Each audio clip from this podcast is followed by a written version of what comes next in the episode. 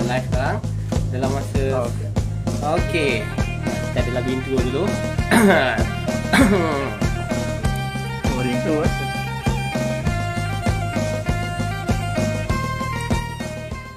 Okey. Assalamualaikum dan selamat petang kepada semua yang mendengar Sekolah Ekonomi. Okey. Okey. Hari ini kita adalah hari yang sangat bertuah kerana hari ini adalah malam pertama Ramadan ya. Pada satu Ramadan di mana kita akan berpuasa pada esok hari dan malam ni kita akan berbincang uh, ataupun kita lebih kepada uh, perbincangan tentang Islamic finance ya. Sejauh mana ataupun hala tuju di Malaysia bersama panelis-panelis kita yang hebat pada malam ni.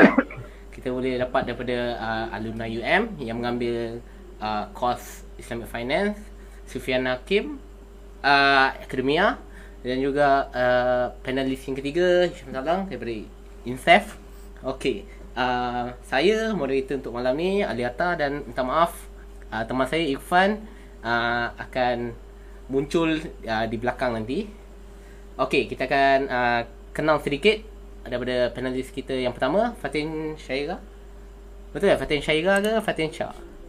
Ah, betul, betul Syaira. Fatin Syaira. Okey, kita perkenalkan Fatin Syaira. Uh, sedikit sebanyak. Assalamualaikum warahmatullahi wabarakatuh. Fatih Tira, Syah. Uh, saya baru je graduate. Uh, minta maaf ya. Uh, minta kuatkan sedikit mic boleh? Uh, dengar tak? Uh, kuat sikit lagi. Dia dengar tapi dia agak perlahan. Okey, tak apa.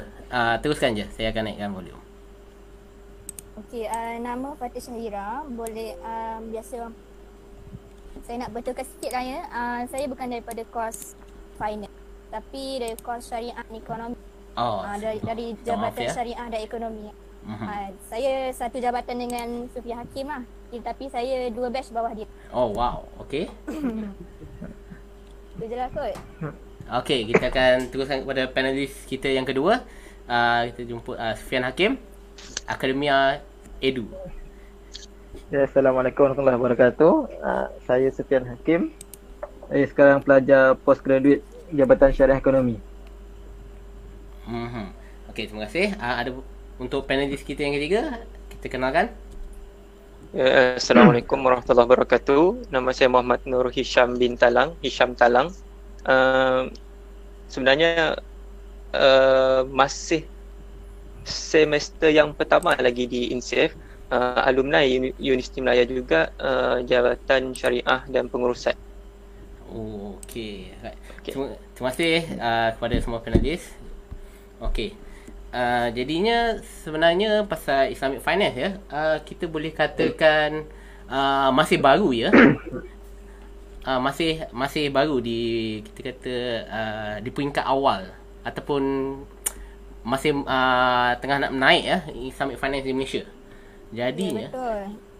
kita akan membincang sedikit uh, sebanyak sebenarnya apa tu Islamic finance dan apa beza kita buat perbandingan awal ya untuk uh, pertamanya kita akan bincang pasal Islamic finance dan juga perbankan Islam itu di Malaysia ya.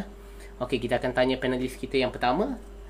Uh, sebenarnya un- apa yang membezakan ya Islamic finance ataupun kita panggil kewangan Islam dengan conventional finance ataupun kita panggil uh, bank-bank yang sedia ada yang bukan Islamik lah. Sekiranya boleh ada dalil kenapa perlunya Islamic finance ataupun kenapa Islamic finance membezakan ah okey panelis pertama kita minta sedikit sebanyak lah Okay, um, firstly uh, kita kena kita kena uh, tahu apa maksud Islamic finance kan? Okay, Mhm. uh, Islamic finance kan kewangan Islam. Kewangan Islam ni dia sebahagian daripada ekonomi Islam lah. Ekonomi Islam tu dia terlalu umum. So Islamic finance part ekonomi Islamic Islam. Dan uh, Islamic finance ni uh, terdapat tiga komponen utama kalau kita boleh tengok. Uh, yang pertama di bawah Islamic finance ada juga perbankan Islam, Islamic banking. Yang kedua ada Islamic capital market, pasaran modal Islam Dan yang ketiga adalah Islamic insurance ataupun takaful. Uh, kalau kita boleh tengok komponen utama biasanya kalau bawah finance tu itulah dia. Perbankan Islam, pasaran modal Islam dengan Okay, um, apa perbezaan dia Islamic finance dengan uh, conventional? Perbezaan yang Ya. Yeah. apa? Ya, perbezaan biasalah yang uh, kita boleh lihat adalah Islamic finance tiga uh, tiga point itu uh, dia bebas daripada riba action from riba bebas daripada unsur horor ketidakpastian dan juga unsur apa nama judi Mhm. Okey. Ada ada lagi yang perlu ditambah ataupun panel-panel lain mau menambah? Sebenarnya banyak je perbezaan Ah. dia Mhm. dari itu segi hukum Mhm.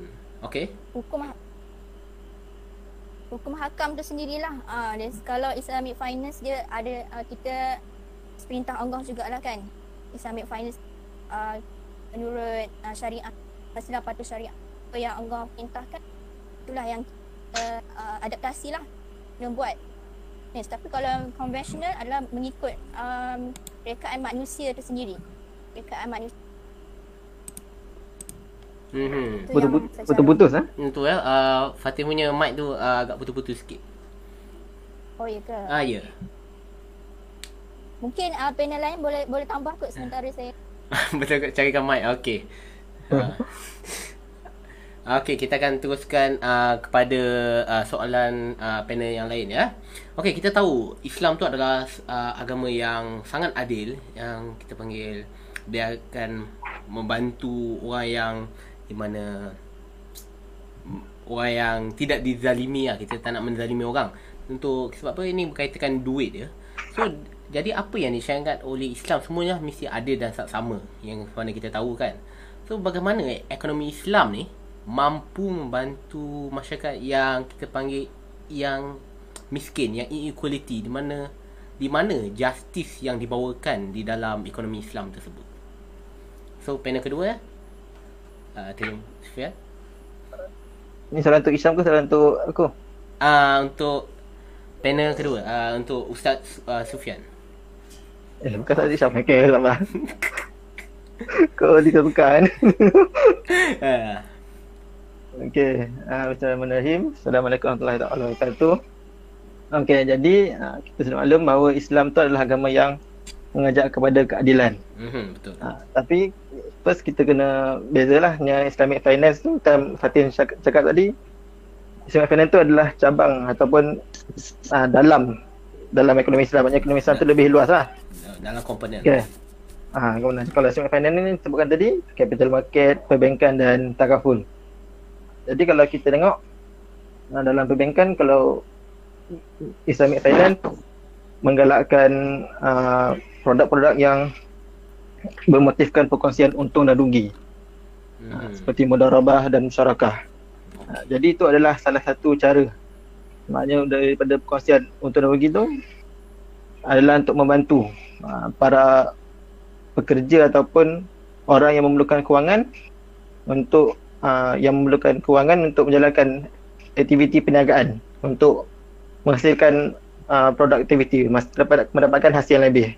Mm-hmm. Sebagai contoh seorang peniaga goreng pisang Okey. dia memerlukan uh, memerlukan modal untuk membesarkan perniagaan beliau. Jadi kalau dalam Islam antara yang digalakkan adalah uh, perkongsian untung rugi tadi sama ada secara mudarabah atau masyarakat di mana penjual goreng pisang tersebut boleh mendapatkan modal Mm-hmm. untuk membesarkan lagi uh, perniagaan tersebut. Dan yang membezakan antara kewangan Islam dan konvensional ni adalah yang pertama yang paling penting adalah daripada dalam riba. Di mana kalau kita tengok perbankan atau kewangan konvensional mendapatkan untung daripada kadar faedah iaitu diberi hutang dan diberikan uh, dia menambahkan kadar bayaran yang lebih iaitu faedah lah. Uh, jadi itu adalah riba. Okey. Dan ha, dalam kewangan Islam riba adalah perkara yang diharamkan. Riba, gharar dan maisir. Jadi dalam kewangan Islam keuntungan adalah berdasarkan kontrak jual beli dan perkongsian untung rugi yang saya sebutkan tadi. Ha. Kalau orang Jadi- bagaimana dia nak bantu orang miskin tu ya sebenarnya? Ada, Ah, okey. ada komponen-komponen yang ataupun ada cara-cara lain. Jadi yang saya nampak untuk buat masa ni perbankan Islam uh, masih terikat. Maknanya uh, antara cara-cara untuk bantu miskin samalah seperti perbankan konvensional di mana mereka memberikan modal kepada orang yang memerlukan untuk buka bisnes dan sebagainya. Mhm. Itu perbankan Islam buat dan perbankan konvensional buat. Mhm. Tapi kita kena faham bahawa perbankan Islam ni walaupun namanya Islam tapi mereka masih memerlukan keuntungan. Hmm. Itu kalau Ah, kita jadi mereka- berbincang tentang uh, perbankan Islam. Sekiranya ekonomi Islam. Islam. Kalau ekonomi Islam ni dalam ekonomi Islam ada uh, institusi yang lain Okay. yang boleh membantu untuk menolong orang-orang miskin ni atau orang yang memerlukan. Contohnya yang pertama adalah institusi zakat dan baitul mal. Mhm. Kita sedia maklum bahawa uh, ni dah bulan Ramadan kan. Jadi bulan Ramadan sebelum raya kita wajib untuk bayar zakat fitrah. Betul betul. Jadi institusi zakat berfungsi untuk mengutip memungut zakat daripada orang-orang yang mampu dan membagikan kepada asnaf. Dan kita boleh tengok sekarang ni institusi zakat dah uh, dah berkembang dan institusi zakat ni dia bila dia mengagihkan melalui baitul mal tu kepada orang yang mampu untuk bekerja mereka mengagihkan dan mereka monitor orang yang ber, orang yang menerima zakat ni supaya mereka boleh uh, mendapat pendapatan sendiri. Contohnya kalau orang yang susah mereka bagi modal, mereka bagi tempat untuk berniaga dan akhirnya orang yang susah ni, asnaf ni akhirnya mampu untuk bayar zakat kemudiannya. Hmm. Ha, tu antara uh, yang fungsi zakat dan baitul mal lah. Selain tu kita ada institusi wakaf. Wakaf. Mana institusi ya? wakaf? Ha, wakaf pun adalah satu instrumen dalam ekonomi Islam untuk bantu masyarakat ni. Di mana kalau dulu mungkin famous wakaf ni adalah wakaf tanah. Ha, orang wakafkan tanah untuk bina sekolah, bina surau, bina masjid. Oh, okey faham. Okey. Tapi sekarang ni wakaf tanah ni antara masalahnya adalah ada tanah-tanah yang tu yang tak produktif. Yang tak sesuai untuk bina sekolah, tak sesuai untuk bina masjid Mhm. ataupun tak tak sesuai untuk bercucuk tanam. Jadi sekarang ni uh, para ulama kewangan Islam ni istiadat baru mereka boleh wakaf secara tunai.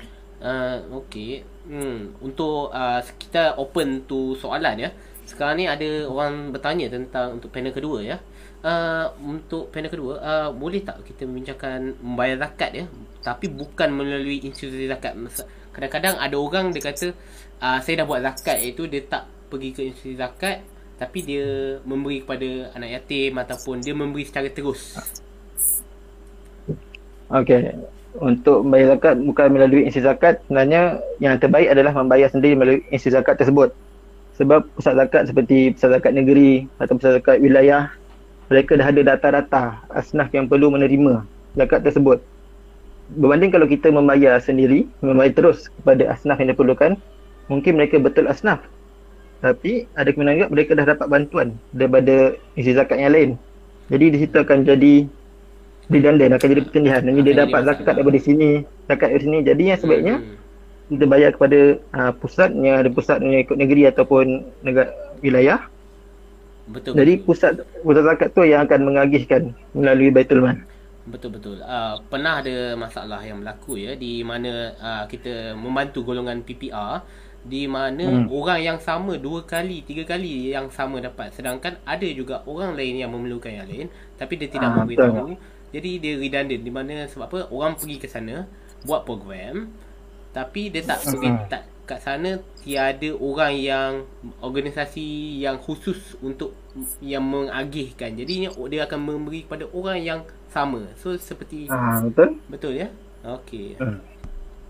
So dia agak jadi masalah kesian lah kepada orang yang yang kurang bernasib baik yang lain kan.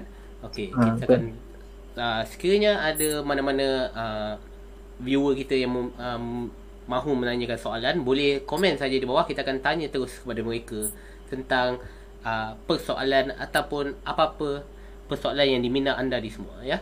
Okey, kita akan terus kepada panel ketiga ya. Apa kelebihan ya dan kekurangan yang ada pada Islamic finance sekarang ni? Okey, kita silakan Okey. Syekh Hisham Talang. Uh, Bismillahirrahmanirrahim. Assalamualaikum warahmatullahi wabarakatuh. Terima kasih uh, moderator kita pada malam ni. Um, sebelum saya nak menjawab apakah kelebihan yang dimiliki oleh Islamic Finance, uh, saya ingin menyentuh uh, soalan pertama yang diajukan kepada panel pertama kita Fatin Shah berkenaan dengan apakah perbezaan antara uh, perbankan Islam dan perbankan konvensional. Mhm. Untuk Okey. melihat secara lebih praktikal, kita boleh melihat uh, perbezaan ini berdasarkan uh, tiga aspek. Pertama, aspek asas fundamental. Kedua, aspek tadbir dan operasi. Kemudian yang ketiga, aspek produk. Okey, kalau kita tengok aspek asas fundamental, di sinilah yang telah dijelaskan oleh saudara saudari Fatin Shah berkenaan dengan uh, haramnya riba, haramnya maisir, haramnya gharar, Mhm. Um, kemudian ni aspek fundamental lah. Kemudian uh, as, lahirnya ekonomi Islam dan Islamic finance itu sendiri adalah daripada uh, tauhid dan unsur-unsur syariah dalam Islam. Uh, kemudian dari sudut aspek urus tadbirnya, macam mana compliance-nya. Uh, kemudian ada uh, compliance-nya terhadap uh, IFSA 2013, pemberitahuan syariah, uh, akadnya macam mana. Uh, ni roughly lah. And then dalam aspek produknya, uh, dalam aspek deposit, pelaburan, uh, pelindungan, takaful dan sebagainya. Um, jadi kita boleh membezakan uh, Islamic Bank dan juga Conventional Bank berdasarkan tiga perspektif ni untuk menampakkan lebih jelas lah. Kemudian berkenaan dengan so, panel yang kedua, uh, apakah isu, uh, ulasan tentang isu sekiranya ada orang yang ingin membayar zakat terus kepada asnaf bukan kepada institusi zakat. Ya. Okey, untuk menjawab persoalan ini kita perlu kembali kepada firman Allah Subhanahu Wa Taala, uh, ati Allah wa ati Rasul wa ulil amri minkum. Mhm. Okey. Jika kita lihat uh, uh, maksudnya taatlah kepada Allah, taatlah kepada Rasul dan taatlah kepada pemimpin.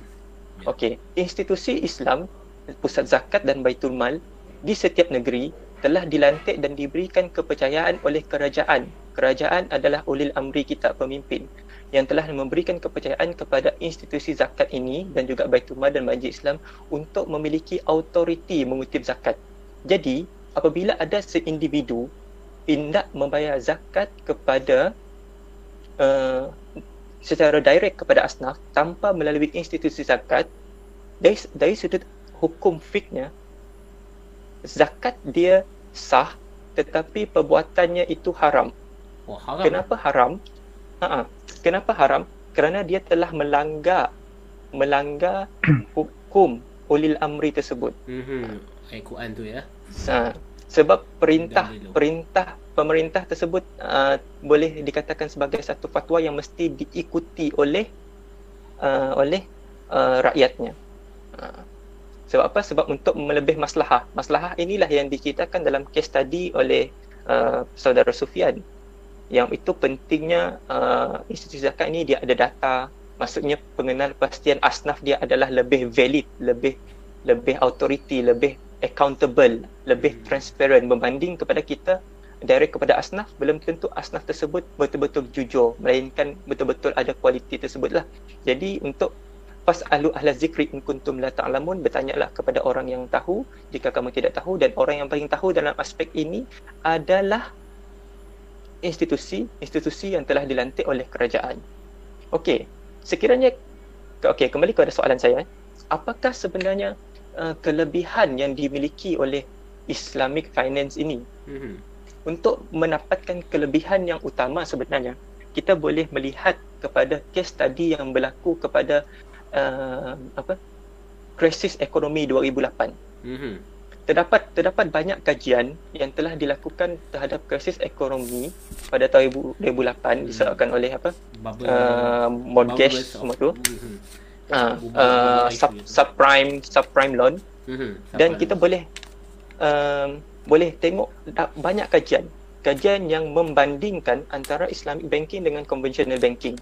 Salah satunya adalah uh, daripada IMF Inter- International Monetary Fund dia orang buat survey dia orang buat survey Islamic bank adakah dia more resilient to crisis adakah Islamic bank ini lebih, lebih ampuh, kalis. lebih kalis. kukuh, uh, kalis kepada krisis.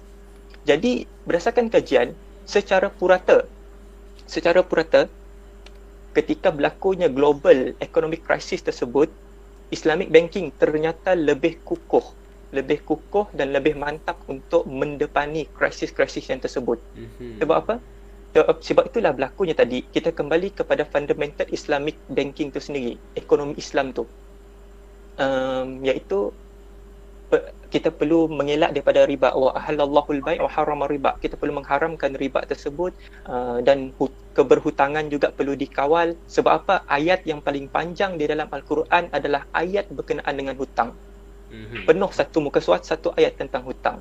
Hutang bukan bermakna haram tapi ia adalah sesuatu yang perlu dikawal. Dan kalau kita tengok ekonomi krisis tersebut, hutang tidak dikawal.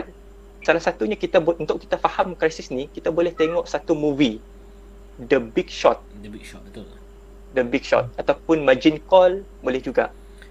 Ha. So cuba tengok movie tu kita nampak betapa seramnya bagi orang yang memahami ekonomi dan finance dia akan nampak cerita tersebut sangat seram sebab dia boleh bila berlakunya krisis berapa banyak orang yang terpaksa kena buang kerja berapa ramai yang akan menjadi mangsa kepada uh, kecaman dan kebobrokan hasil daripada dosa-dosa riba ni.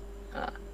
Tetapi walaupun Islamic banking ni lebih kukuh untuk mendepani uh, global financial crisis tetapi apabila berlakunya krisis terhadap real ekonomi uh, di sini uh, Islamic banking tu sebenarnya mendepani risiko yang lebih besar daripada conventional banking yang itu perlu kita kaji dalam topik-topik ilmiah lah tapi kini kita cuma nak uh, bercerita berkongsi berkenaan dengan sembang santai berkenaan dengan Islamic banking jadi itu sajalah mungkin boleh tambah Uh, untuk next round insyaallah Itu sangat mendalam ya. Uh, terima kasih kepada pada kita yang ketiga. Ya, Allah hal- halalkan jual beli tapi haramkan riba. Di mana kita boleh Ya. tengok pada tahun 2008 tu berlakunya uh, rumah ya apa di mana orang beli menggunakan hutang dan berlakunya terlampau ramai banyak hutang ni di mana ada crisis happen orang yang tak boleh membayar hutang ni so bank buat buka baru buka baru so subprime loan ni semua uh, kita boleh tengok kat movie tu di mana semua orang tidak kerja dan harga rumah terus uh, insyaallah takut ya Kita- Hmm. bubble bubble bubble burst. Okey, sebab apa? Bubble burst tu macam harga rumah makin meningkat meningkat meningkat dan dia uh, dia pecah lah kita kata berlaku krisis lah. Tapi kalau kita kata krisis uh, COVID-19 adakah uh, dia sepe, sama seperti tahun 2008 ataupun lain sedikit ya? Ya itu health crisis sekarang ni. Uh, uh, soalan kepada saya ke Ah kita buka kepada tiga-tiga panel lah untuk uh, kalau ada apa pandangan ataupun daripada Saudara Hisham pun boleh juga. Pian silakan Pian Uh, uh, okay. Jadi kalau kita tengok dalam apa pan- pandemik ni kan. Mhm. Jadi kalau kita tengok dalam antara kajian pensyarah kami di syarah ekonomi tentang krisis pada 2006 eh, pada 2008 maknanya antara di kajian antara 2006 sampai 2008 2009 tu perbankan konvensional uh, mengalami rugi. Hanya kedua-duanya rugi. Perbankan konvensional perbankan Islam dua-dua rugi. Mhm. Tapi perbankan konvensional mengalami rugi yang lebih besar daripada perbankan Islam. Kenapa? Kerana perbankan Islam adalah uh, kontrak ataupun pembiayaan yang ditawarkan ataupun transaksi yang dijalankan adalah berdasarkan real ekonomi. Hmm. Okey. Maknanya real ekonomi ni maknanya setiap transaksi yang dijalankan adalah ada ada betul-betul ada transaksi ekonomi yang berlaku, ada komoditi yang terlibat. Bukannya sekadar bagi duit, ha, lepas tu kita mengharapkan orang untuk bayar lebih pada masa akan datang. Ha, jadi itu perbezaan lah antara ha, yang saya sebutkan tadi antara perbankan Islam dan perbankan konvensional. Di mana perbankan Islam ni untungnya daripada jual beli. Jual beli tu yang pertama jual beli. Jadi jual beli menyebabkan komoditi sama ada kontrak seperti komoditi murabahah ataupun tawaruk. Yang dua tu yang famous di Malaysia. Ataupun Hmm. uh, kontrak perkongsian untung dan rugi dan itu juga melibatkan perniagaan, melibatkan modal, melibatkan komoditi sendiri. Ha, jadi itu antara faktor yang menyebabkan perbankan Islam ni lebih stabil Hmm. berbanding perbankan konvensional. Dia mesti ada underlying asset lah. Maksudnya aset pendasar. Kalau Ha, ada kan. ha, betul. Hmm. Okey, terima kasih ya. Wah, nice sangat ya. Okey, saya kita nak tambah lah Oh, oh, ada silakan. Uh, berkenaan krisis COVID-19 Mhm. uh, soalan Ali tadi menyatakan ap, ad, apa apakah perbezaan ataupun mungkin Hmm. persamaan COVID-19 dengan 2008 Mhm, betul. sebenarnya um, sangat banyak bezanya. Banget banyak beza ya. Uh, sebab apabila kita tengok krisis 2008, dia sebenarnya fokus on mortgage loan, subprime loan Mhm. Dan hanya melibatkan ekonomi on finance sahaja. Mhm. Betul? Tetapi kalau kita tengok krisis yang berlaku dalam COVID-19, di sini kita boleh melihat kacamata ekonomi, bukan kacamata finance. Kalau 2008 tu lebih kepada finance. Mhm. Betul? Uh, tapi kalau COVID-19 ni lebih kepada ekonomi. Ya. Dan ekonomi kita kena faham, dia bukan study tentang uh, kira-kira, bukan study tentang duit, bukan. Ekonomi adalah study berkenaan dengan human behavior. Sebab tu kalau di UM, fakulti accounting dengan business, finance, Ya. berbeza dengan fakulti ekonomi. Mhm. Fakulti ekonomi, dia study tentang human behavior. Jadi bila kita tengok apa yang berlaku dalam COVID-19 ini, ia boleh efek mungkin ada jauh lebih teruk daripada 2008. Sebab itulah kebanyakan ekonomis dia menyatakan bahawa COVID-19 punya krisis 2020 mungkin le- setanding dengan Great Depression pada tahun 1932 kalau tak silap. Betul. betul. Ha. Mhm. uh, ataupun mungkin lebih teruk lagi. Sebab apa? Kita boleh tengok, okay, apa, apa berapa, berapa banyak aspek yang kita boleh tengok dari sudut tu COVID-19 ni. First, stock market. Mhm. Betul. Hmm. Lepas tu, SME, real economy yang berlaku dekat pasar malam lain-lain tu. Hmm. And then, krisis hubungan, perhubungan antara negara. Boleh tengok. Lepas tu, kalau kita tengok di US lagi teruk, krisis kepimpinan. Oh. Kemudian, Ya.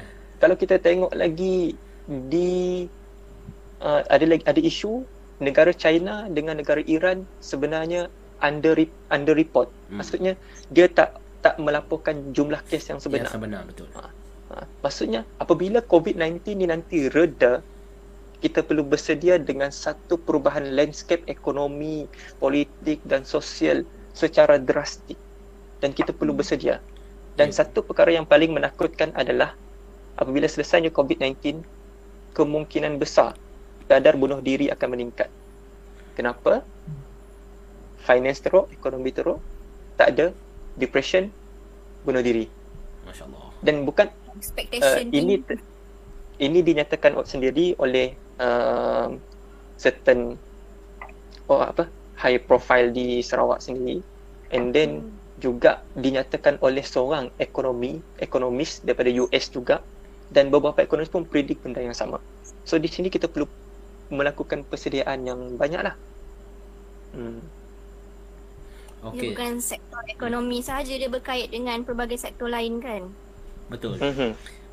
Um, jadi kita pergi jauh banyak. Mhm. Saya mung- mungkin selepas beberapa round saya nak kongsi beberapa prinsip asas ekonomi lah. Ah boleh boleh. Jadi okay, terima kasih. Ah terima kasih Buat banyak. masa ni cukup lah. Cukup ah. Ah sungguh cukup padat dan sangat saya teruja ya dengan share Syam Talang ah. Okey kita akan teruskan ah, untuk soalan pada panel pertama ya. Tentang kita ni soalan tentang perbankan Islam dan produk yang ada ya. So kita tahu Islamic finance ya. Dia di kat Malaysia ni cukup popular dengan Islamic banking product yang mana so kita nak tanya apa uh, produk yang ada di perbankan Islam dan apa beza produk di perbankan konvensional? Adakah sama ataupun berbeza? So uh, berbeza tu maksudnya sama tu uh, tu jauh uh, bagi loan, tu pun bagi loan. Okey. Dan bagaimana perbankan Islam ni menjana pendapatan sekiranya kita, kita kata tadi kita halalkan jual beli tapi haramkan riba. So macam mana perbankan Islam nak dapatkan uh, penjana keuntungan uh, dan adakah untuk orang Islam sahaja bagaimana dengan uh, orang yang bukan Islam untuk menggunakan perbankan Islam dan hmm, Malaysia adakah Malaysia uh, okey kita sampai itu cukup situ saja. Okey. Okay, random lah kan. Random lah. Cerita-cerita random je Ah, kan. cerita-cerita je. Okay, uh, apa perbezaan yang, pertama tadi. Mhm. Macam ni kita, nak bezakan pembiayaan apa ni? Uh, perbankan Islam dengan konvensional ni. Apa yang ditawarkan semua kan. Betul. Okay. Um, kalau dalam dari segi perbezaan ketara dari segi kontrak lah. Kontrak sendiri. Kalau dari segi uh, perbankan konvensional dia men- menggunakan kontrak pinjaman kan. Kalau uh, pembankan Islam dia menggunakan kontrak pembiayaan. dua-dua uh, mem- memiliki uh, apa ni objektif yang sama untuk mencapai keuntungan. Tapi bezanya dari segi akad atau kontrak. Okey, uh, dalam perbankan Islam terdapat dua jenis pembiayaan iaitu pembiayaan jenis hutang dan pembiayaan jenis equity. Equity biasanya uh, profit loss sharing lah. Mhm. Okey. Uh, dalam okey. pembiayaan hutang biasanya perbankan Islam dia uh, banyak banyak uh, cara dia lah dengan membuat pembiayaan melalui hutang lah. Uh, antara produk-produk yang um, di bawah pembiayaan jenis hutang ni adalah uh, BBA, baik beli samin ajil. Biasanya banyak uh, untuk pembiayaan perumahan. Uh, dan uh, yang paling besar sekali yang paling popular adalah uh, akad uh, kontrak murabahah. Dah dengar kan murabahah kan? Mhm. Macam mana ni? Kontrak murabahah. Macam mana? Murabahah adalah um, uh, cost plus sale ataupun cost plus uh, dengan profit lah. Itulah cara uh, perbankan Islam nak apa ni mendapatkan keuntungan Mhm. dengan um, menjual menjual uh, maksudnya kalau customer nak beli uh, barang apa kan so perbankan Islam akan belikan dulu and then dia akan jual kepada uh, customer dengan profit uh, dengan apa ni pembayar uh, dengan lebih lebih mahal sikit lah profit murabahah kan maksud dia uh, sale plus dengan uh, untung untung yang berapa uh, bank Islam nak dap- nak charge tu lah berapa persen tu kan uh. Mhm. Okey, itu BBA, murabahah. Selain tu ada juga kontrak ijarah sewa, sewa beli. Uh, istisna al-inah yang ni yang biasalah. Um, bukan perbankan Islam sekarang ni banyak guna murabahah, uh, aitab pun sama juga. Uh, al-ijarah summa al-baik maksudnya uh, mula-mula tu akad sewa beli kemudian uh, dia bertukar pemilikan uh, kepada customer untuk uh, mendapatkan hak pemilikan sepenuhnya lah uh, dari segi uh, pembelian tu. Uh, tawaruk pun uh, biasa juga perbankan Islam gunakan. Uh, biasanya untuk pem- pembiayaan perumahan uh, tawaruk tawaruk melibatkan uh, beza tawaruk dengan uh, bainah. Tawaruk melibatkan uh, lebih daripada dua pihak. Kalau bainah ni dia ada isu sikit. Uh, sekarang ni rasanya uh, bank Islam dah, dah tak guna dah uh, apa ni produk bainah ni. Uh, sebabnya dia ada isu sikit uh, kalau dalam perbezaan mazhab pun mazhab syafi'i je yang mengharuskan penggunaan al-inah ni. Kalau mazhab lain dia kata haram. Uh, tu ada banyak lagi lah hukum hakam dalam uh, dalam setiap daripada apa ni uh, produk ni lah. Uh, minta maaf Kalau ya. nak cerita- Hmm, sebab uh, penggunaan bahasa tu dia macam al-ina bayah uh, k- saya kurang faham apa tu sebenarnya ya. Apa uh, adakah beli rumah, sewa rumah? Oh, okey. Beli Ah, kereta. Ini sebenarnya di bawah kontrak muamalat lah. Fik muamalat kalau Hmm. belajar fik muamalat. Ah, itu istilah-istilah bahasa Arab. Ah, istilah bahasa Arab lah. Mhm. Kalau dalam uh, penggunaan sekarang pun, uh, penggunaan bank sekarang pun dia memang menggunakan uh, penggunaan Term istilah. Arab itu Arab. juga ya. Mm-mm. Contoh kalau macam baik bisa mana ajil kan maksudnya jual beli dengan harga tangguh. Ah. Jual beli dengan harga tangguh uh, dia sebenarnya ada model dia setiap perbankan Islam dia ada model dia macam mana dia nak uh, transaksi di antara pihak perbankan apa nama um, kan pihak uh, pembiaya dan apa ni pin deposit dengan pihak bank lah dan Hmm. ada juga macam tawaruk ke melibatkan pihak ketiga uh, Mhm. pihak ketiga macam apa ni uh, apa ni uh, penjual apa nama tu Kejap eh Ui, okey tak apa tak apa. Silakan. uh, apa ni pihak biasanya uh, pihak pendeposit dan juga pihak pihak bank lah apa depositor dan juga pihak pembiaya. Mhm. Okey, itu kalau dari segi pembiayaan bank biasa guna hutang lah. Dan, dan uh, pembiayaan dalam, dalam Islamic finance juga adalah ada juga um, pembiayaan yang jenis equity. Dan equity biasanya ada dua produk iaitu musyarakah dan juga mudarabah. Uh, musyarakah ni dan mudarabah ni merupakan uh, produk uh, perkongsian perkongsian untung dan rugi. Okey, beza dia kalau uh, dalam produk musyarakah dalam perbankan Islam uh, pihak bank dan juga uh, pihak yang lagi satu tu customer akan berkongsi dia ada banyak tau ada bawah syarikat ada bawah perbankan so pun saya tak tahu nak cerita yang mana satu. Hmm, tak apa. Uh, kita cukup uh, sampai situ pun okey je.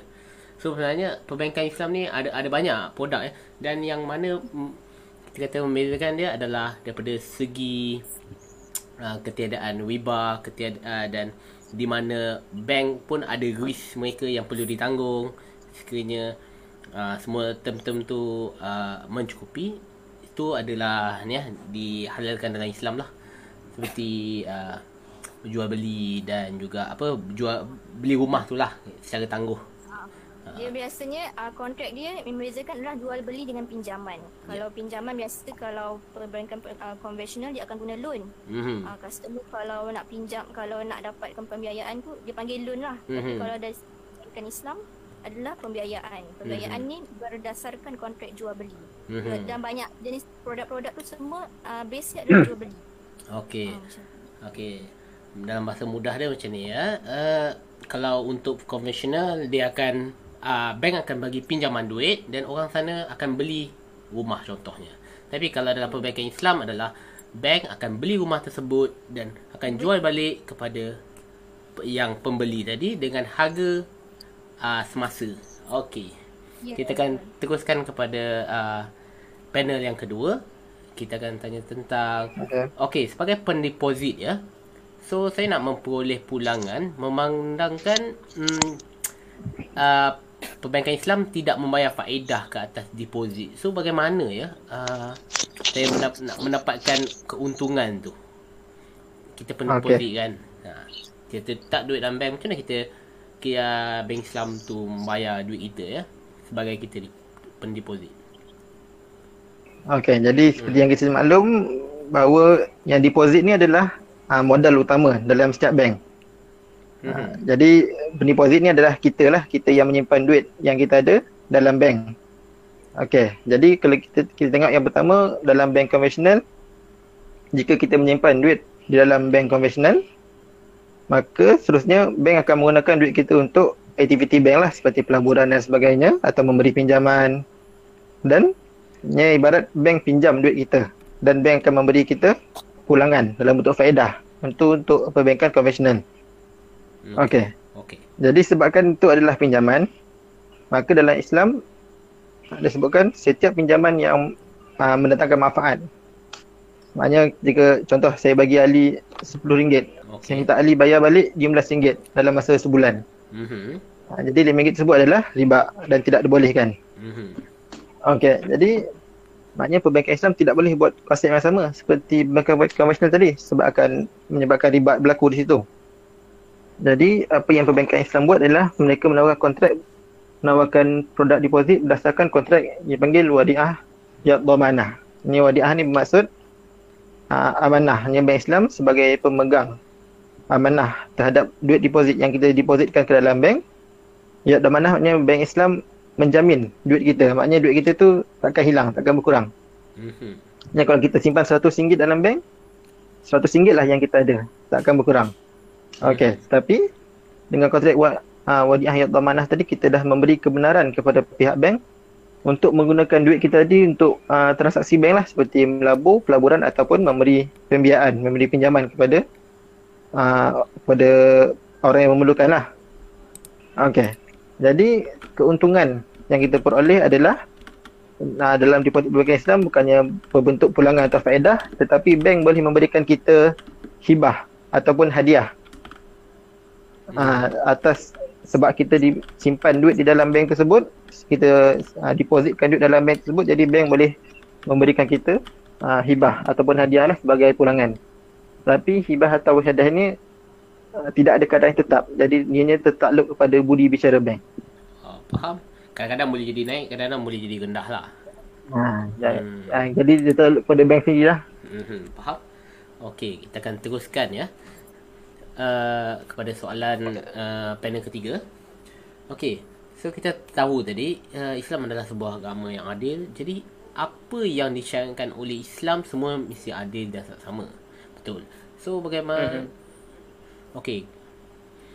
Uh, kita tahu eh uh, dalam produk kewangan bank Islam maksud, maksudnya kita bukan uh, dalam jual beli contohnya lah kita jual rumah Tapi harga yang diletak oleh bank Islam dan juga bank konvensional adalah sama. So kan uh, so apa sebenarnya uh, orang kata still the same value juga yang kita bayar.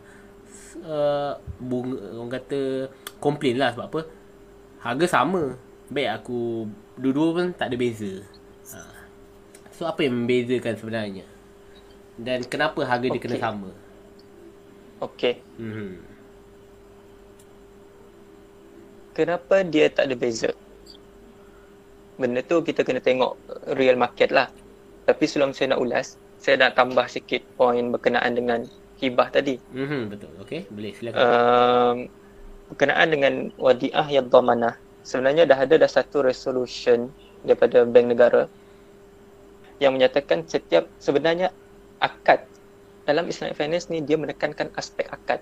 Mhm. Akad yang berlaku dalam wadiah yang dhamanah adalah akad qard, akad hutang. Sebab itulah kita perlu kembali kepada satu kaedah fik yang salah satu kaedah fik yang asas lah dalam- bila belajar Islamic finance Mhm. iaitu al-ibrah fil uqud bil maqasid wal ma'ani la lil alfas wal mabani. Uh, underlying contract terhadap sesuatu tu adalah berdasarkan tujuan dia, berdasarkan asas dia, bukan berdasarkan nama qard ke wadiah yang dhamanah ke nama ke tak kisah. Dia tak Mhm. kisah nama tu tapi macam mana akad proses tu berlangsung. Macam mana uh, ownership tu bertukar. Uh, itu yang diambil kira sebenarnya. Uh, jadi kalau kita nak dapatkan profit, kalau kita guna wadiah yang dhamanah ataupun qard, maka kita akan dapat hibah. Tapi kalau kita buka account berdasarkan kontrak mudharabah, kita akan dapat profit.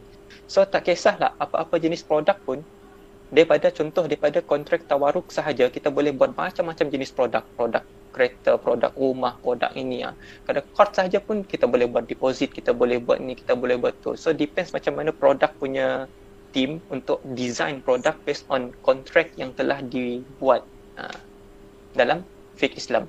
Kemudian kita beralih berkenaan adakah is conventional dengan Islamic bank sama je, so tak ada apa sebenarnya berbeza. Uh, kata-kata tersebut ataupun provokasi yang seperti itu telah di dimainkan semula. Sebenarnya telah ber- berlaku dalam sejarah sejarah sejarah uh, zaman Nabi Muhammad sallallahu alaihi wasallam sendiri. Uh, iaitu daripada ayat allazina ya'kuluna riba la yaqumuna illa kama yaqumu allazi yatakhabbathu asyaitanu minal mas. Dzalika bi annahum qalu innamal bai'u mislu riba wa ahallallahu al-bai'a wa harrama riba maksudnya dalam ayat ni orang musyrikin tu orang, orang musyrikin dia menyatakan bahawa apa ni? Riba jual beli sama je. Tak ada beza pun. Kan? Mhm. tak ada beza pun riba dengan jual beli. Tapi Allah menegaskan kembali selepas tu wa ahallallahu al-bai' wa harrama riba. Allah menghalalkan jual beli dan mengharamkan riba. Bila bila kita tengok halal dengan haram beza dia adalah langit dan bumi betul Maksudnya riba iaitu conventional bank dan juga uh, jual beli iaitu Islamic bank adalah dua perkara yang sangat berbeza. Sebab tu kalau kita nak cuba menjelaskan uh, konsep-konsep ekonomik ataupun finance kepada masyarakat awam, kita perlu cari bahasa yang paling sesuai untuk menceritakan. Tapi kalau kita cuba menceritakan dengan orang yang memang bankers, memang conventional punya team, mudah je kita nak explain, dia orang akan cepat faham. Uh, Mhm. sebab dia orang boleh faham apa yang berlaku, macam mana ownership tu berubah, macam mana transaksi tu berlaku dan sebagainya. Jadi sebenarnya kalau kita nak cakap conventional bank dengan Islamic bank tu sama harga sebenarnya tu berlaku akhir-akhir ni. Kalau awal-awal dulu waktu mula-mula munculnya perbankan Islam, kebanyakan produk Islamic banking ni lebih mahal daripada konvensional sebenarnya. Mhm. Tapi kita boleh bandingkan lah um, kom- aset aset perbankan Islam di seluruh dunia tak sampai 5% pun. Konvensional punya aset di seluruh dunia ni lebih 90%. Jadi kita boleh bandingkan conventional banking dengan Islamic banking ni. Conventional banking ni macam Tesco. Ui. Conventional banking ni macam Tesco. Okey. Besar. Uh, lepas tu Islamic banking ni dia macam kedai dekat College 12 Hmm, okey, kedai-kedai runcit. yang jual ah kedai runcit tu. Okey. Jadi mestilah mestilah kedai runcit tu terpaksa jual air 100 plus lagi mahal daripada 100 plus dekat Tesco. Mhm. Faham, Ah. faham. Hmm. Jadi jadi dia macam perlu compare apple to apple lah. Oh, iya. Okey, sekarang So, kira jadi- apple to apple lah sekarang ni. Hmm. Jadi sebab tu lah ada juga orang argue balik. Orang argue balik tentang eh, eh, global economic crisis tu. Mhm, betul? Ha, sebab Dah apa? Sebab 2008. time tu volume volume Islamic banking masih kecil. So kalau volume dia kecil, so dia tak ada impact sangat lah dekat krisis tu. Hai. Walaupun memang dua-dua rugi tapi impact dia tak besar. Tapi cuba bayangkan mm, 50-50 Islamic banking dengan conventional banking. Baru time tu baru kita boleh compare apple to apple. Tapi Hmm. kalau theoretically pun, kalau kita buat hipotesis sebagainya dan kajian, sebenarnya still dari sudut theoretically dia Islamic banking ni lebih strength lah. Lebih Dan betul. Hmm. Dan kalau kita nak berbicara tentang uh, leader, leader dalam Islamic banking ni, saya ada satu report. Ha, saya nak sharing lah data yang saya ada. Mhm. Oh, silakan. Dalam silakan. satu dalam satu an inclusive ethical economy state of the global Islamic economy report 2018 and 2019 um, Islamic finance globally dalam 2070 2017 aset yang Islamic finance miliki secara global adalah 2438 billion US dollar. Wow. Hmm. Okey. Banyak tu. Dan, dan banyak lagi lah tu baru Islamic finance. Belum lagi halal food, belum lagi halal travel, modest fashion, halal media and recreation, halal pharmaceutical dan halal kosmetik. So itulah dinyatakan jadi kalau kita nak bezakan ekonomi Islam dan Islamic finance, kewangan Islam, dia benda yang ada kaitan, Ada kaitan. tapi berbeza. Berbeza. Ha, Islamic finance tu cuma part Se- of se- part kecil uh. Islamic economy Mhm. dan terdapat empat negara yang menjadi leader kepada Islamic finance. Cuba teka, apa empat negara tersebut? Oh. Malaysia Pertama, okey, Malaysia. lagi Malaysia pertama. okey. Okey. Lagi Dua Bahrain. Bahrain, okey betul. Lagi lagi dua, Okey. Kuwait. bukan Dubai, Kuwait. bukan Kuwait. Saya saya cakap teruslah. Okey, UAE dengan Saudi Arabia.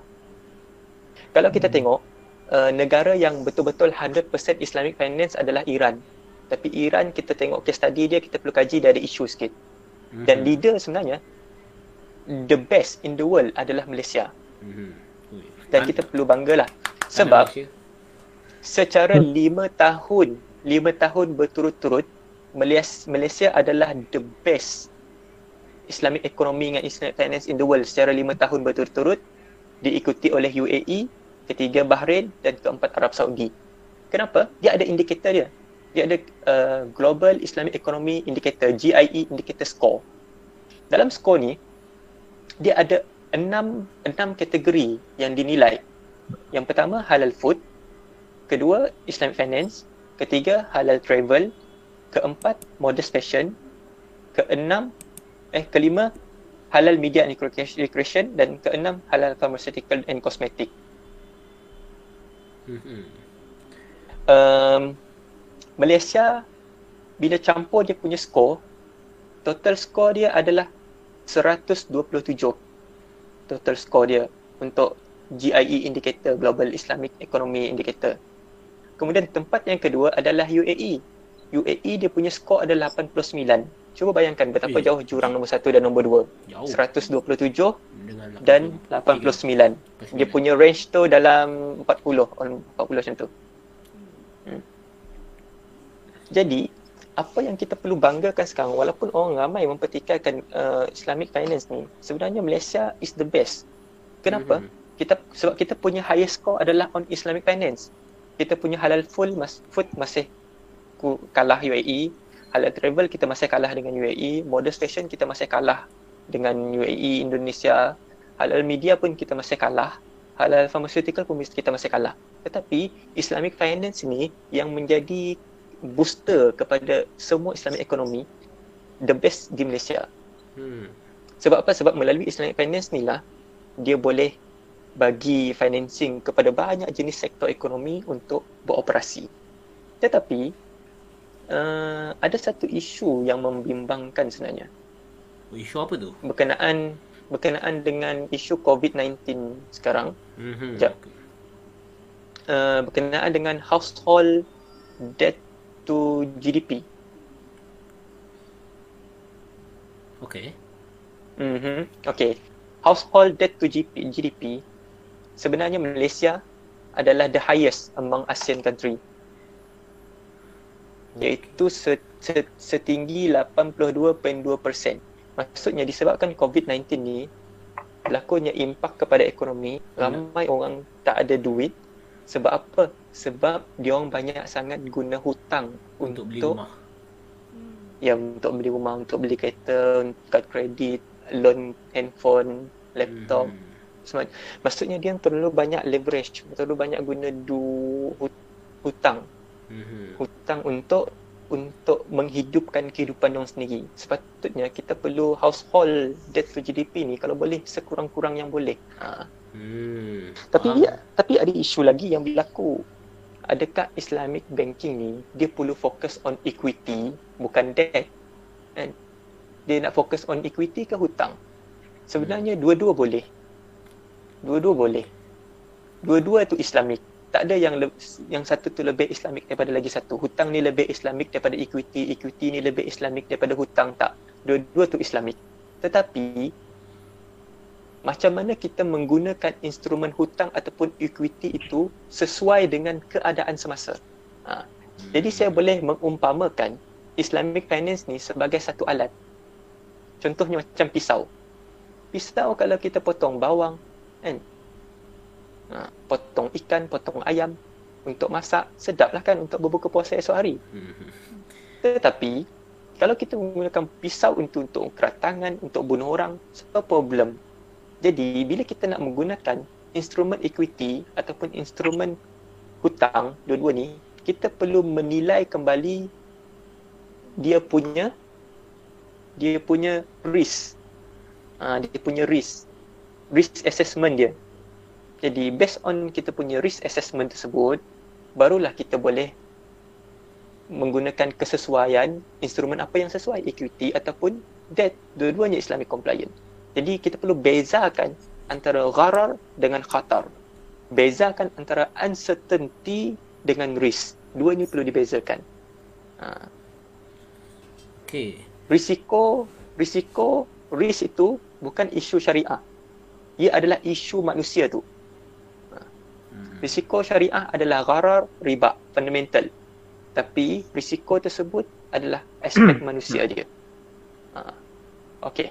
Dah, dah. Jangan pening sangat. Oh, tak ada tak pada pening pun. Dia just macam sebab apa uh, kita dekat Malaysia ni menggunakan uh, yang mana saya tahu ya di uh, di belah negara belah-belah timur tengah sana dia orang tidak boleh beli rumah menggunakan hutang dia kena beli dia kena kumpul duit dan guna duit yang uh, ada tu untuk membeli rumah sebab apa di sana rumah kena beli menggunakan cash berbanding Malaysia ya so Dia boleh beli dia boleh beli guna hutang. Aha. Tak jadi masalah. Oh, dek- Tapi macam mana kita assess kita punya projection kita, kita punya forecast kita dengan customer yang nak loan dengan bank tersebut. Bank tersebut kena nilaikan betul-betul. equity dia Ha, sebab kalau tak menilai betul-betul, bagi, bagi, bagi, bagi, bagi, jadilah macam krisis dekat US. Hmm, yang tahun Kan? 2008 betul. Tengok big, the big shot tu kan. Hmm, betul. Ha.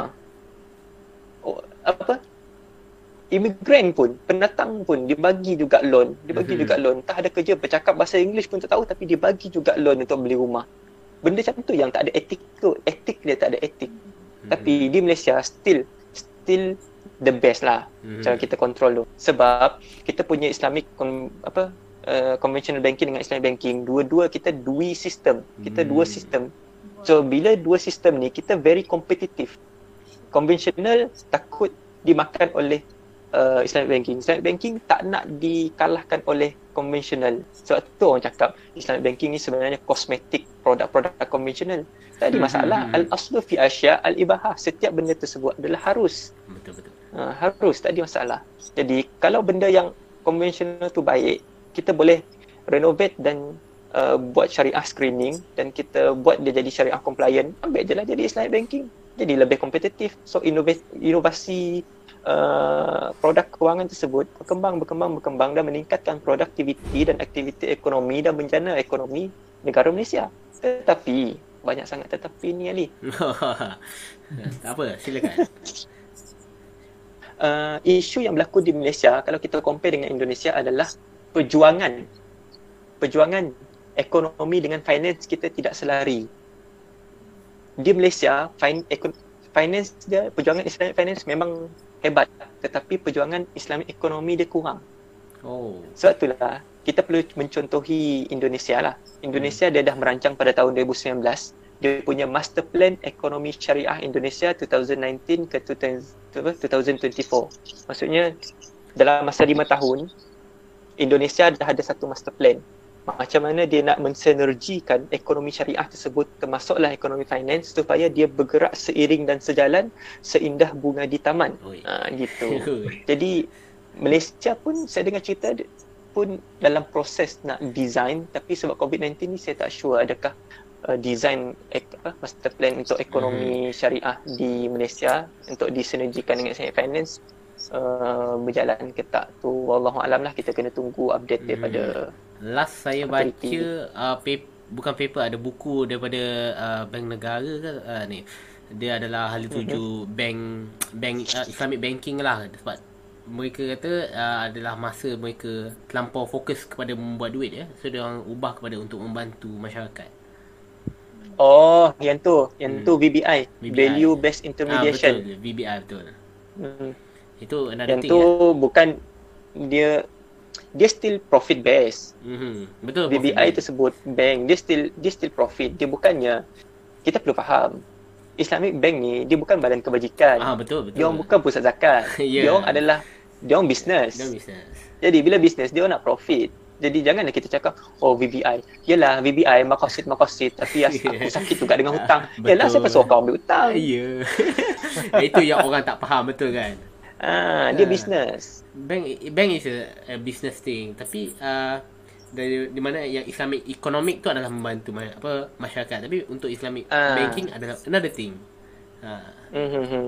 Betul. Terima kasih Syam. Tapi yeah. walaupun uh, banyaknya tapi walaupun bank tersebut mm-hmm. bank tersebut adalah business tapi dia perlu ada roh uh, Islamic you... ekonomi tersebut mm-hmm. iaitu perlu merangkumi kepada beberapa aspek pengurusan uh, apa kekayaan lah mm-hmm. iaitu wealth creation accumulation protection purification dan distribution mm-hmm. jadi macam mana dia nak wealth creation tu macam mana dia menjana kekayaan tersebut menjana kekayaan berdasarkan apa mudarabah musyarakah BBA tawaruk mm-hmm. lepas tu macam mana dia nak accumulate tersebut invest lagi invest lagi lepas tu macam dia nak protect buat protection based on takaful, ritakaful.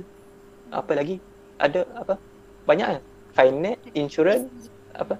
Takaful, takaful. ritakaful lagi satu tu. Retro takaful lah.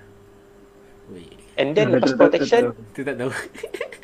lepas lepas uh, protection ada purification. Purification ni lah kita perlu zakat, ah. perlu wakaf, Mm-hmm. And then distribution. Distribution ni kita agih-agih-agih. Ha, kita bagi hibah, kita bagi dividen dan sebagainya. Mm-hmm. Okay. Okay. Weh, kita kita rasa macam sekejap lah sedangkan sudah sejam ya kita berbincang ha, kita akan sepatutnya kita ada tiga pusingan uh, semua masih steady ya kita uh, ada last round untuk ke semua panel Okey, uh, ketiga ni adalah tentang kewangan Islam di masa hadapan lah, di di uh, di kaca masa hadapan. Kita kata apa hal tuju sekarang ni. Sekarang ni kita akan berbincang pada hal hal tuju lah kewangan Islam. So untuk panel pertama ya, selain Malaysia uh, di mana kedudukan Islamic finance di peringkat dunia sekarang atau masa depan lah? Ataupun uh, Malaysia punya ada dua ya soalan. Selain Malaysia di mana kedudukan finance di peringkat dunia? Dan sekiranya uh, dan juga Malaysia apa Islamic finance uh, kawangan Islam ni akan dikembangkan bagaimana lagi?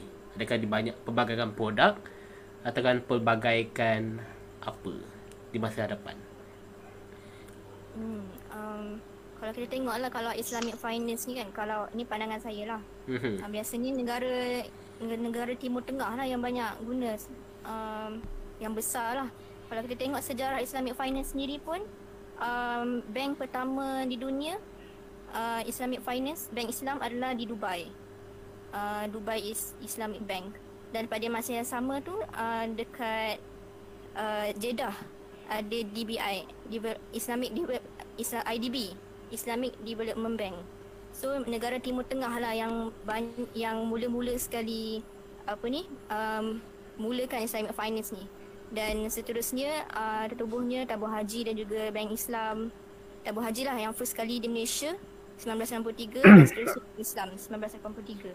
So uh, kalau kita tengok negara yang selain Malaysia kalau dekat barat tu saya tak pasti sangat lah Kalau ada panel lain boleh boleh share data ke apa kan so, Oh, Saya eh. tak pasti Okey. Tak apa. so, saya, saya tahu uh, di Timur Tengah lah biasanya Macam yang Hisham cakap tadi tu lah data Kalau kita tengok tu uh, Di UAE Di apa nama Biasanya di Arab, Arab Saudi pun uh, Ada jugalah uh, Potensi Islamik tu Tapi um, kalau kita tengok um, akan datang pun sebenarnya dia bergantung kepada penasihat syariah kita jugalah. Setiap Mhm. daripada negara tu berbeza dia punya mazhab, dia punya pandangan, dia punya hukum uh, terhadap Islamic finance ni. Basic dia memang uh, tiga yang larangan tu lah. Yang tu yang memang basic kita kena uh, yang kita setuju. Tapi kalau yang lain-lain tu macam ada negara yang uh, ha, apa ni uh, mengatakan hukum haram uh, kalau macam ada yang mengata har, uh, harus apa ni uh, satu basic contract tu. Mhm. So um, macam tu lah kalau yang uh, kalau akan datang tapi saya pastilah kalau Malaysia akan jadi hub untuk Islamic finance one of hub Islamic finance lah Okey. berbanding negara-negara lain. Ya. So ada dekat situ kita ada tengok ada ber, uh, berbeza-beza ya. Kenapa so, disebabkan uh, ada mazhabnya dan hukumnya dan pandangan uh, di, di ulama di setiap tempat. Sebab apa? Di setiap tempat ada masalahnya yang berbeza-beza. Wakil So, so, okay. dia lain berlainan kan. Kita Mhm. tak boleh nak samakan uh, kalau Islamic finance dekat Malaysia situasi kita sekarang tapi kalau macam COVID-19 ni uh, tak dinafikan lah. Ya, itulah Ah, satu seluruh dunia. Pandemik kan. So, Ya betul. So dia, itu another uh, case lah. Yes. Hmm. Okay kita akan soalan- ada ya. Uh, soalan kedua. soalan tak, tak pasti. uh, okay dekat Malaysia eh. So uh, sejauh mana uh, okay.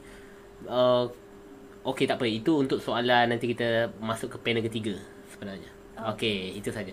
Okay untuk panel yang kedua uh, Ustaz Sufian okay so s- apakah strategi ya dalam mempromosikan produk-produk perbankan Islam di dalam kalangan Malaysia mahupun antarabangsa sekiranya kita mahu memperluaskan produk-produk perbankan Islam ni. Okey, Mhm. kalau kita tengok seperti yang saudara Syam sebut tadi, golongan Islam kat Malaysia ni di peringkat antarabangsa memang dah terkenal lah. Mhm, betul. Hanya uh, yang golongan Islam ni antara hak utama golongan Islam, Malaysia merupakan antara hak utama golongan Islam di seluruh dunia. Okey. Jadi maknanya bagi saya itulah maknanya kemampuan kita itu yang akan mempromosikan. Maknanya uh, kemampuan tu akan menyebabkan orang lebih tertarik kepada perbankan Islam, kepada golongan Islam ni. Dan selain itu juga kita tengok bahawa kita punya uh, sarjana dalam ekonomi Islam dalam golongan Islam juga bukan sekadar memberi pandangan di Malaysia saja tapi juga memberi pandangan uh, di serata dunia. Seperti kita, kita tengok ramai tenaga uh, sarjana syariah, sarjana golongan Islam kita yang memberi khidmat di luar negara seperti Oman, Bahrain, Kuwait dan sebagainya. Uh, jadi itu adalah antara promosi ataupun antara nak memperkenalkan golongan Islam Malaysia kepada seluruh dunia. Dan kalau tengok di dalam negara pula, macam mana kita nak uh, mempromosi produk golongan Islam ni kepada masyarakat Islam khususnya dan juga masyarakat yang bukan Islam. Sebab kita tengok bahawa produk golongan Islam ni bukan saja diterima oleh orang Islam tapi juga orang yang bukan Islam juga menerima Mhm. ha, produk golongan Islam ni. Seperti yang tadi ada sebut bahawa ada setengah orang kata perbankan Islam ni lebih mahal Aha. daripada perbankan konvensional. Ah, pada jadi, zaman, pada waktu Saya zaman- sejujurnya ah, saya tak saya tak pernah ya, untuk masa sekarang saya tak jumpa lagi fakta terhadap rayaan tersebut. Mhm. Tapi kalau kita tengok bahawa dalam perbankan Islam ni contoh untuk kontrak pembiayaan. Okey ataupun kalau konvensional panggil hutang lah. Mhm, betul. Okey, jadi kalau dalam perbankan konvensional uh, pembiayaan ataupun hutang tersebut perlu dibayar uh, contoh uh, pinjam 10,000 dibayar setiap bulan kepada bank. Okey, jadi jumlah yang perlu dibayar setiap bulan tu boleh berubah mengikut uh, BLR. Kalau BLR berubah, maka kadar bayaran tu juga akan berubah. Lagi. Berbeza dengan ah berbeza dengan kewangan Islam. Di mana kewangan Islam berdasarkan kontrak jual beli, pembiayaan berdasarkan tawaruk, merabah dan sebagainya. Maka jumlah bayaran tu tidak boleh berubah. Ah kalau dia perlu bayar setiap bulan ah, RM100. Mhm. Jadi sama ada BLR naik atau BLR turun Dia tetap ya. akan kena bayar RM100. Oh. Ah, agak dan ya. Nah, dan perbankan Islam akan uh, memberikan ibrak atau kita panggil ribat, diskaun kepada orang yang membayar uh, menghab, apa menyelesaikan bayarannya lebih awal. Mhm. Nah, jadi perbankan negeri Islam akan bagi bagi diskaun lah. Contoh saya jual kat Ali handphone RM100. Okey. Uh, Ali Ali bayar setiap bulan RM10. Walaupun tak kisah apa pun berlaku, still kena bayar setiap bulan RM10 selama 10 bulan. Mhm. Jadi pada bulan ke-8 dah bayar RM80. Ha, saya kata okey lah sebab dah bayar on time semua. Secara budi bahasanya saya kata ha, saya bagi diskaun RM20. Jadi bayar RM80 saja. Ha, jadi begitulah yang perbankan Islam buat kepada ha, orang yang melakukan pembiayaan dengan bank Islam. Mhm. Itu lah Ha, jadi itu ha, itu adalah ya. antara ha, strateginya untuk orang bukan Islam dan orang Islam sendiri berminat untuk mendapatkan kontrak perbankan Islam ni. Tapi bagi orang Islam memang kita perlukan kontrak perbankan Islam lah untuk memastikan kita punya kewangan tu patuh syariah, halal, kita nak makan kepada family, keluarga dan sebagainya. Ha, Okey. ha itu saja. Ada apa lagi yang yang nak ditambah? Ha itu saja saya. Okey, terima kasih ya panelis yang kedua. Uh, Okey, kita akan teruskan kepada soalan uh, panelis kita yang ketiga. Okey. Adakah hmm, anda melihat sistem konvensional sekarang ni ma- sudah tak relevan? Hmm. Hmm. Sistem konvensional tidak relevant. Aha, maksudnya macam kat Malaysia ataupun kita dah tak perlu dah letak konvensional maksudnya kita 100% tukar terus maksudnya jadi Islamic uh, perbankan Islam sahaja. Adakah boleh ataupun ya sebab apa kan kita kata kita dah cukup uh, lengkap uh, semua produk dah ada di Islamic banking. Kita tak perlukan dah sistem konvensional. So secara uh, kita panggil secara sahnya semua mu- yang muslim akan mengambil Islam perbankan Islam dan perbankan yang konvensional tu kita dah kata kita boleh kata tak relevan lah. Okey. Mhm. Apa maksud konvensional tu sebenarnya? Uh, perbankan yang yes, ya. Perbankan yang menggunakan uh, riba yang standard. Silap. Silap. Soalan ni pernah ditanya oleh ketua jabatan saya dulu waktu dalam kelas. Oh, okay. Kami jawab macam yang Ali jawab lepas tu dia cakap salah. Okey. Dr. Kamaruzaman. Dia cakap Hmm. uh, kon, apa apa maksud konvensional? Dia tanya apa maksud konvensional? Kami pun terus jawab uh, bank riba, bank salah. Okay. Konvensional tu secara bahasa dia sendiri tu adalah sesuatu amalan yang telah menjadi kebiasaan yang diamalkan dan diikuti, diikuti dan menjadi sebati dalam masyarakat. Hmm.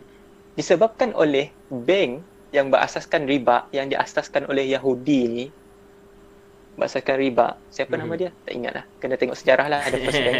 Okey. Um, sebab dia dulu yang muncul dan menginstitusikan menjadi satu institusi Satu perbankan. Mhm. Jadi lama-lama kelamaan bank tu dipanggil bank konvensional. I see. Kalau sekiranya bank Islam yang muncul dulu dan jadi institusi dulu, jadi moden dulu, bank Islam tu lah bank konvensional. I see. Oh, okay. Ha. Jadi kalau kita nak jawab berkenaan dengan um, adakah bank konvensional ni masih relevan ke tak relevan? Sebenarnya bagi saya kalau tak ada sistem yang moden daripada bank konvensional ni, bank Islam takkan cepat berkembang macam sekarang. Mhm. Sebenarnya bank Islam dia banyak banyak kopi. apa, cherry cherry cherry picking ah, macam itulah Mhm. daripada bank konvensional. Sebab dia kita perlu kembali kepada asas ak- apa fik tersebut al aslu fi asya al ibahah. Asal kepada sesuatu hukum tersebut muamalat ini adalah harus. Jadi bank konvensional ni asalnya harus tapi disebabkan ada isu-isu fundamental riba, maisir, gharar, Mhm. benda-benda tu yang menyebabkan apa menyebabkan bank konvensional ni ada masalah masalah fundamental tu jadi kalau kita clearkan clearkan semua tu bank konvensional ni tak ada masalah pun sebenarnya Mhm. Betul betul. Ah, Okey. So masa jadi yang penting adalah kembali kepada asas tu al-ibrah fil uqud bil maqasid wal ma'ani la lil alfaz wal mabani kita perlu melihat konten konten kepada sesuatu akad tersebut substance dia Mhm. bukan nama dia Islamik ke, Tak nama dia konvensional ke. tu. Kita Mhm. tak tengok nama, tapi kita tengok Akad macam mana dia beroperasi, Mhm. macam mana dia substance dia, Mhm. macam mana akad dia, macam mana kontrak dia, ha, gitu. produk dia. Jadi. Ha, jadi konvensional ke Islamik ke, as long as dia sebab tu kalau kalau kita kalau tengok kan Jakim ada mengeluarkan dulu lah tahun 2010 2011 macam tu kalau tak ingat ada satu jurnal muamalat Jakim hukum kita bertransaksi dengan uh, sumber-sumber yang haram contohnya okey bank Islam dengan apa kilang Heineken Mhm. kilang Kasberg kilang agak. Okey. Ha, kilang arak. Kilang arak ni dia nak bagi satu fund. Fund ni adalah untuk menjana satu mengeluarkan sukuk green sukuk Mhm. untuk untuk menjana tenaga solar supaya lebih lebih mesra alam lebih ni. Apa asal hukum dia? Harus Ah. katanya. Ha, asal dia sepatutnya harus. Tapi adalah unsur-unsur apa penilaian screening based on kualitatif ada problem sikit lah dari sudut image uh, kilang arak tersebut. Tapi kalau kita tengok asal contoh orang Islam berbisnes dengan orang Yahudi, orang Kristian ada masalah tak? Tak ada masalah, masalah. selagi mana bi, tuju, apa bisnes tersebut adalah bisnes yang halal. Mhm. Nah, tetapi urusan uh, Yahudi ataupun Kristian tu, individu tu mendapatkan duit daripada gambling ke dia apa ke tu adalah urusan dia, bukan urusan kita. Mhm. Ha. Jadi ni perlu perlu bahas lebih mendalam lah. Tapi mendalam. asalnya sebenarnya harus. So konvensional ni okey ke tak okey? Islamic ni okey ke tak okey? Sebenarnya masalah dia bukan pada bank konvensional tu, tetapi Mhm. macam mana bank konvensional tersebut beroperasi. Dia beroperasi based on riba. Riba tu yang masalah. Mhm. Maisir tu, maisir tu yang masalah. Gharar-gharar tu yang ada masalah. Bukan bank tu sendiri. Tapi disebabkan bank tu menggunakan prinsip-prinsip tersebut, jadi bank tu bermasalah lah. Nice. Ha. Okey. Terima kasih banyak. eh. Uh, and then kita nak Yeah. tengok ni ni tentang hala tuju perbankan Islam ni. Ya. Hala tuju perbankan Islam kita tengok uh, berkenaan dengan BBI lah, value based intermediation yang mana dia menggunakan maqasid syariah ini untuk apa? Untuk fokus kepada dia punya bisnes dia, bisnes apapun operasi perbankan ni. Uh, and then kalau kita nak tengok hala tuju ada salah satu instrumen Islamic finance yang paling sustainable, paling paling lestari adalah wakaf. Mhm. Ha. So, so kalau kita nak memastikan hala tuju Islamic banking lebih sustainable, ki- kita perlu discover lebih banyaklah wakaf ni. Okey. So, So roughly gitu je lah. Okey, terima kasih ya. Okey, so kita uh, ni soalan terbuka ya daripada kita punya uh, viewer kita. So uh, tadi kita ada share sedikit tentang uh, di apa kita panggil depositor lah bila dia bagi dekat bank dan bank sama ada tak kisah sama ada dia nak bagi berapa banyak pun uh, persen kepada deposit mengikut untung dia. Okey, tapi persoalan sekarang ya, uh, ia tidak so tak menjadi kesalahan kepada tabung haji sekiranya dia tidak memberi dividen kepada depositor kerana dia adalah hibah semata-mata. Okey, ini soalan terbuka ya. Tak ada masalah. Tiada masalah lah. Sama ada ada masalah. ikut suka. Ikut suka lah. Mempermudah Pembiayaan. Mhm. Abu Haji dia uh, dia punya peranan lah untuk uh, deposit uh, menyimpan uh, duit orang yang apa uh, me- menyimpan dalam tabung haji tu. Maksudnya dia Mhm. bukan membuat pembiayaan. Faham? Sebab tu uh, dia ada hak untuk tidak memberi hibah pun uh, kepada orang yang menyimpan. Orang yang menyimpan. Faham? Kita Okey. bagi contoh lah. Hmm. Ali, Ya. Ali, Ali apa? Design program ni kan? Oh, ya, yeah, saya design. Okay. Ali nak bagi ke tak kita orang tiga ni panel hadiah? Ui. Saya tak tahu. Ha. Eh kau tak ada lah kan? Kau apa? kata kan? saya tak. oh, ya, yeah, yeah. tak apa. Nada kita Ha, jadi bila kita jadi dah buat kau dah Ali lah Ha. nak bagi ke tak kan? Kita orang dah offer diri untuk jadi panel untuk sharing knowledge. Eh. So tak ada masalah lah. Fatisha Ali dah bagi. bagi. Fatisha Tak, terus tak, lagi. tak. Ya, Fatisha lagi. ya, Fatisha lagi dah. Baru nak bagi hadiah. Tak ada. Ah. Ah, tak ada. Ki- Tak ada ki- gurau, ki- ah? ah, Tak ada. Kita ada benchmark kita.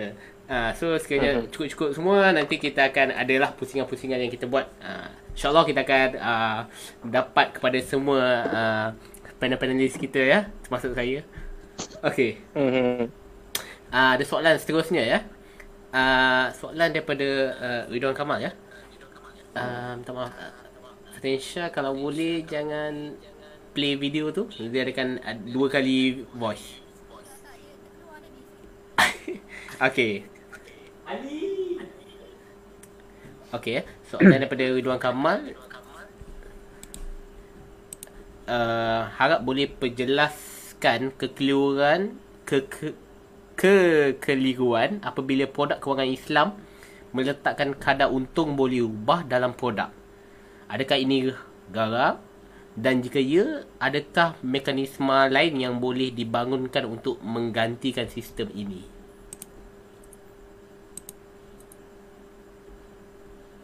Pian nak jawab Pian. Aha, Ba- silakan. Ah, tak- saya, saya tak ada jawapan lah. Tak rasa. Boleh Syam jawab? Okey. Uh, uh, sebenarnya saya dah bagi tahu dengan Ali sharing kita malam ni Aha. dia akan jadi lebih kepada teori, lebih kepada macam Hmm. sebab uh, Fatin Shah pun alumni UM. Mhm, Pian pun betul. akademia. Saya sendiri pun tengah study. Jadi Betul. kita tak ada practitioner. Hmm, betul. Okey. Hmm. So soalan ni sebenarnya Jadi jadi Mhm. uh, saya boleh jawab secara fundamental. okey. Um, Silakan. kadar untung boleh ubah. Mhm. Sebenarnya kadar untung ni dia memang dia tetap based on percentage. Contohnya profit and loss sharing kan, mudharabah, musyarakah. Mhm, betul. Um, dia ditetapkan based on percentage. So, nak kata ubah tu based on negotiation, based on partnership lah. Mhm. Uh, so, dia akan kembali balik kepada kontrak tu. Kontrak yang telah dibuat pada teman-teman pada awal. So, fundamental dia macam tu. Mhm. So sama ada mekanisme nak Based bangun theoretical lah. ganti atau lain itu kena uh, kepada practitioner lah. Kita kena tanya pada orang practitioner. Okey. Soalan uh, ada soalan lain ke? Sekiranya ada uh, boleh je komen di bawah. Sekiranya tiada kita akan uh, uh, menutup kita punya ini dengan uh, pusingan yang terakhir iaitu untuk uh, sorry uh, Fatin Shah ada suara dia double sebab buat uh, ni ke? Uh, sorry. Uh, maybe Fatin Shah dia ni. Apa tu kita panggil? Voice apa eh? Voice voice besar. Hmm. Okay, so, okay kita round ke terakhir itu kita akan mendengar conclusion lah dan sedikit nasihat daripada kepada pendengar untuk memilih produk perbankan Islam tu sendiri lah. Sebab apa uh, kita nak nas buat conclusion yang mana sebenarnya Islamic finance ni adalah uh, maybe kita buka kepada uh, Pian ataupun Hisham untuk membuat conclusion tentang tentang Okay. Islamic finance ya. Okay, untuk konklusinya saya nak mengajak uh, semua pendengar ataupun uh, orang Islam khususnya bahawa jangan takut dengan perbaikan Islam. Mhm. Ah, saya tengok masih ada uh, orang yang kata Islam ni sama je dengan konvensional.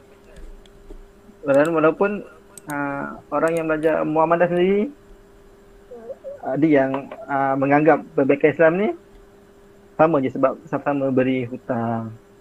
Tapi yang kita perlu tahu bahawa dalam Malaysia Kewangan Islam ni setiap Malaysia Kewangan Islam tu ada jawatan kuasa syariah sendiri uh, yang memantau uh, segala transaksi uh, institusi kewangan tersebut agar patuh syariah.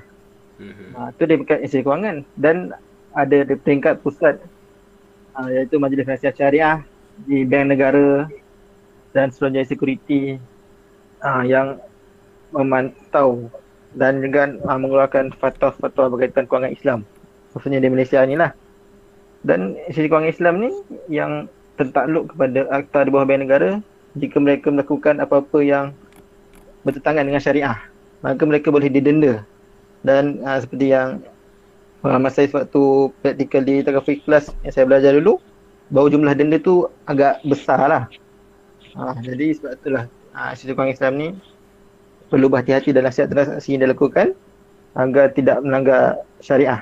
Jadi jangan kita takut untuk laku untuk menggunakan uh, transaksi kewangan Islam ni lah sama ada pelaburan, perbankan Islam ataupun tagaful. Ah itu saja. Hmm.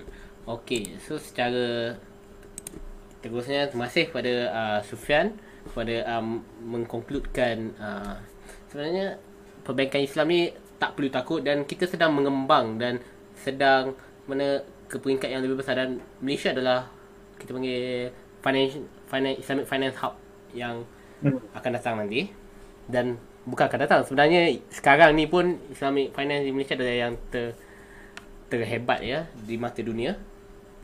So uh, ada apa-apa nasihat ataupun tadi uh, sebentar sebelum ni uh, Syam ada nak share sedikit ya?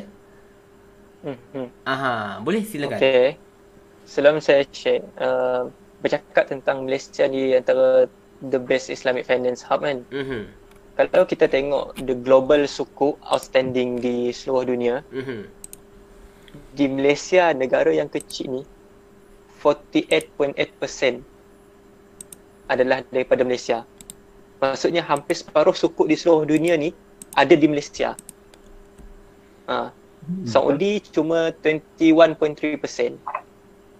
Maksudnya Malaysia still the best dalam capital market. Mhm. Jadi Mhm. Nak katanya uh, compliantnya uh, Islamic finance di Malaysia ni dia dia perlu ada melalui banyak tapisan.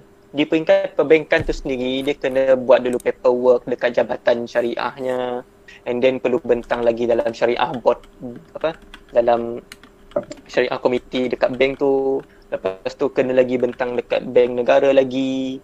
So ba- banyak dia punya lapisan. So accountability dari sudut kepercayaan syariah compliant tu adalah sangat tinggi di Malaysia lah so hukmul qadi yarfa'ul khilaf jadi uh, keputusan pemimpin ataupun pihak yang berautoriti yang telah diberi kepercayaan oleh kerajaan di negara Malaysia ni boleh mengangkat khilaf kalau ada mazhab syafi'i ni, mazhab ni, mazhab ni. So, so kita ada syariah standard, follow syariah standard. Jadi itulah untuk tambah sikit. Kemudian untuk menutup sebagai satu konklusi, Mhm. saya ingin berkongsi berkenaan dengan tujuh prinsip. Tujuh prinsip utama dalam ekonomi Islam. Okey. Yang pertama adalah ilmu. Ha. Kemudian yang kedua adalah tauhid berkenaan dengan kepercayaan kepada Allah penciptaan tersebut. Kemudian yang ketiga adalah istikhlaf. Istikhlaf ini adalah khalifah, manusia dilantik sebagai khalifah. Kita sebagai khalifah ni lah yang perlu mentadbir dan mengurus segala harta yang ada di muka bumi ni. Kemudian tamkin, tamkin Allah mengangkat kedudukan kita untuk untuk mengurus urut tadbirkan dunia. Kemudian rawaj al-amwal. Maksudnya peredaran pemilikan yang berlaku dalam antara manusia. Kaila yakuna dulatan bainal aghniya. Ha, supaya harta yang berlaku tersebut beredar di antara orang-orang yang uh, dalam ekonomi lah. Dia tidak beredar hanya dalam kalangan orang kaya sahaja. Betul. Kemudian yang keenam akhlak. Akhlak perlu wujudnya akhlak nilai-nilai moral dalam ekonomi. Kemudian tazkiyah iaitu penyucian dalam jiwa kita dan juga dalam harta kita. Jadi saya ulangi tujuh prinsip utama iaitu ilmu, tauhid, istikhlaf, tamkin, rawaj al-amwal, akhlak dan tazkiyah. Jadi kita perlu berpegang kepada tujuh prinsip ini untuk mengembangkan ekonomi sekaligus menyumbang kepada uh, Islamic finance itu sendiri. Jangan berhenti menuntut ilmu. Ya, betul. Allahu a'lam. Allah alam. Okey, kita terima kasih banyak-banyak kepada semua panelis. Kita sudah di penghujungnya. Uh, ada eh Sufian ada apa-apa nak ditambah? Ah, tak ada cukup dah untuk Oh, malam itu saja. Okey. Uh, Okey, ada Fatin Shah ada apa-apa untuk ditambah? Ah, ya boleh.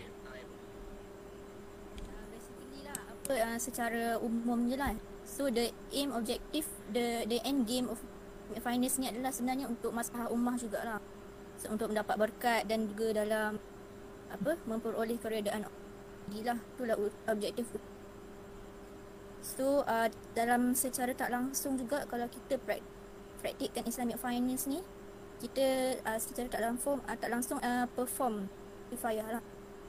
Pada Sini muamat Islam tu. Mhm. Itu je lah. Okey, terima kasih banyak kepada panelis pertama kita Fatin Shah, panelis kita yang kedua Sufian dan juga panelis kita ketiga Hisham Talang. Tanpa kamu semua bertiga uh, malam ni maybe kita takkan ada diskusi Islamic finance yang begitu rancak ya. Ya. Uh, kita akhiri sebelum kita akhiri malam ni adalah uh, pertama Ramadan dan harapnya kita bersedia uh, amalan yang dibuat pada di bulan Ramadan ini supaya kita terhindar daripada semua segala masalah dan stay at home. Okey itu saja. Saya uh, akhiri dengan tasbih kifarah dan surah. Terima kasih semua.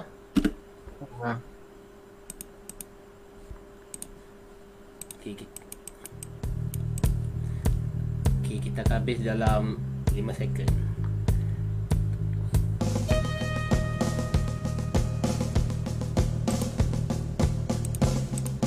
Okey dah habis semua. Kasih banyak. Okay. Eh kasih banyak Syam. Eh Pian dah tunggu lagi ya? Tak tahulah apa dengar Dah dah dah dengar dengar dengar. dengar. Tak bukan. Dengar, ya. Uh, tadi last tu aku mutekan kau sebab kau buat uh, apa kita panggil audio untuk Bergema. ah, bergema ah. Serius tak tahu sebab tak dengar kan. Tak dengar apa orang lain dengar.